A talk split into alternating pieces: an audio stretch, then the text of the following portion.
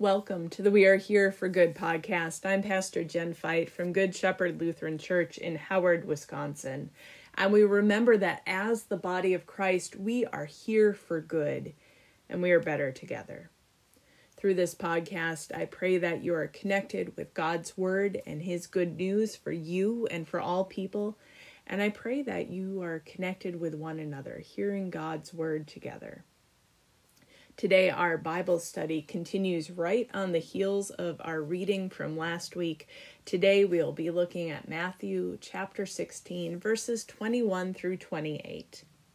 And in our gospel reading last week, Jesus asked the disciples, Who do people say that I am? And the general consensus was that Jesus was a prophet, like the prophets of old. Some say John the Baptist, then others Elijah.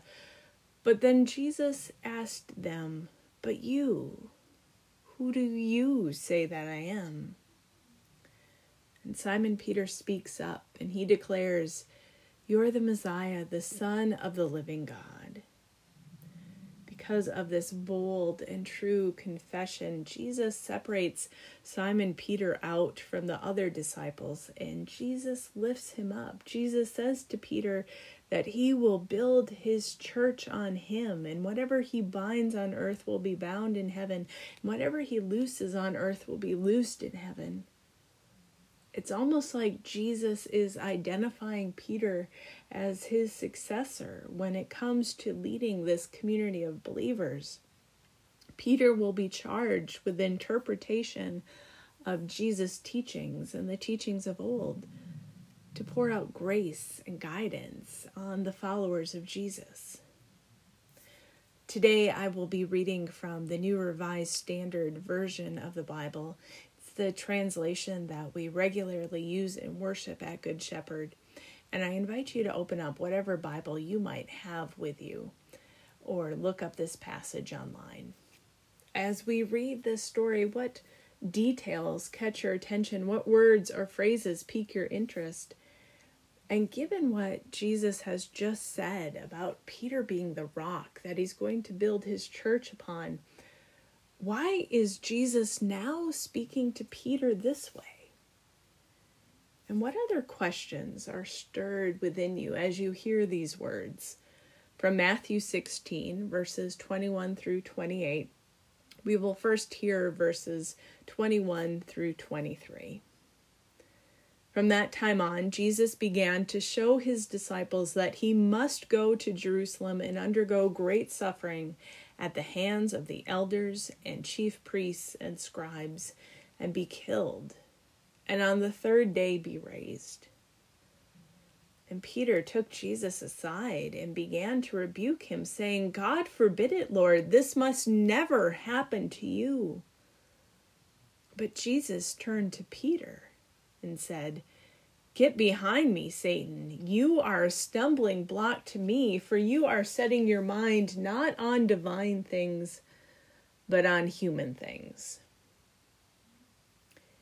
Jesus begins to show his disciples that he must go to Jerusalem. This showing, it sounds almost like an apocalyptic term. Apocalypse means to pull back the curtain to reveal Jesus is showing the disciples what is to come, and we hear that he must go to Jerusalem. The earthly powers of this world will demand it, and it seems that God demands it too. It's like a divine imperative. Jesus must go to Jerusalem and to the cross. Jesus shows the disciples that he will die and he will be raised. And quite naturally, the disciples focused on Jesus' death, not his resurrection.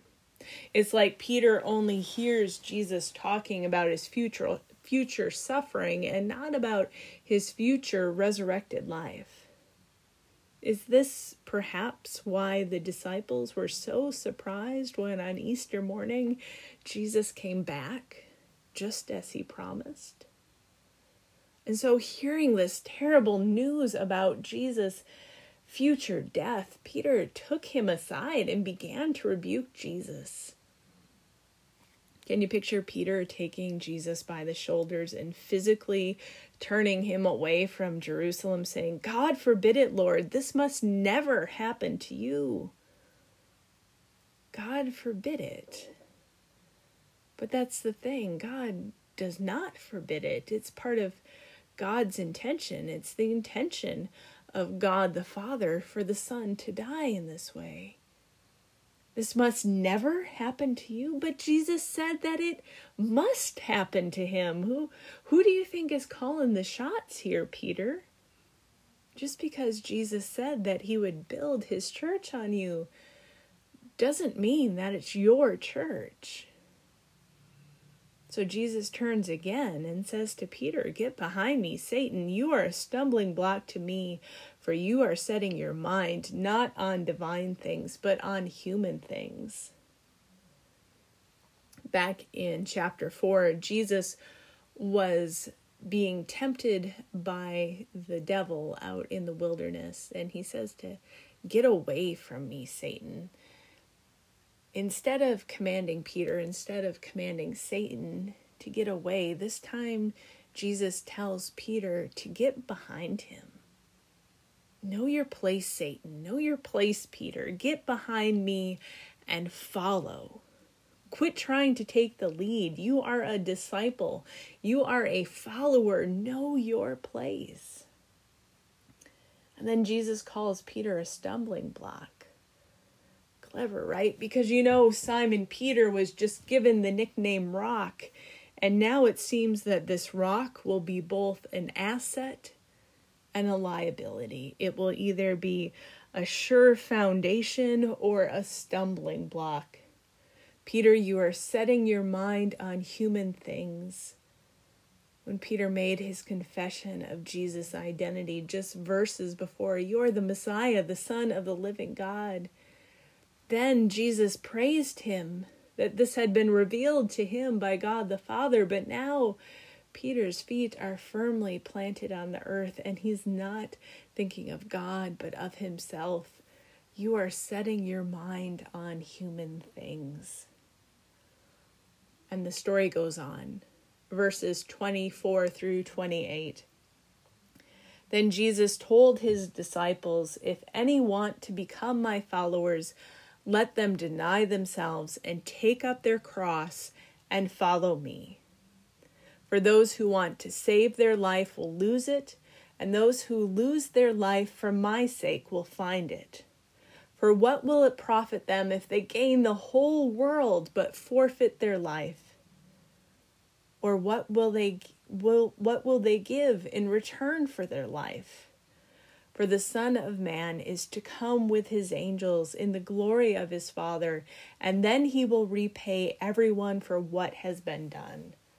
Truly, I tell you, there are some standing here who will not taste death before they see the Son of Man coming in his kingdom. So, to hear these words from Jesus as the first disciples heard them, you need to forget about 2,000 years of Christian history. You need to forget about a world in which people wear pretty, jewel encrusted crosses around their necks. This world that this story takes place in, it's not a world of gold crosses. It is a world in which the cross is a shameful instrument of death and in an honor shame culture to die so publicly, so cruelly, so shamefully is something that any normal, sane person would want to avoid. No one would want to take up their cross. It only leads to death and humiliation. But then Jesus flips this understanding it's only through death, it's only through the cross that we will live. Life only comes through death, which is totally counterintuitive, right? And then Jesus casts a vision for what is to come. It's eschatological. This is the end, the future, the final judgment. The Son of Man is to come again at the end of time and he will judge. This is all part of God's plan of salvation. The cross and the judgment, the suffering and the glory are all a part of God's aim to redeem a broken creation. And the only way to this future is through the cross. And to be clear, that is the last place that any of us want to go. But ultimately, the cross is the only place that we can go. Jesus concludes Truly, I tell you, there are some standing here who will not taste death before they see the Son of Man coming in his kingdom. And this verse has confused Christians for a long, long time. What does it mean for Jesus to say that some will not taste death?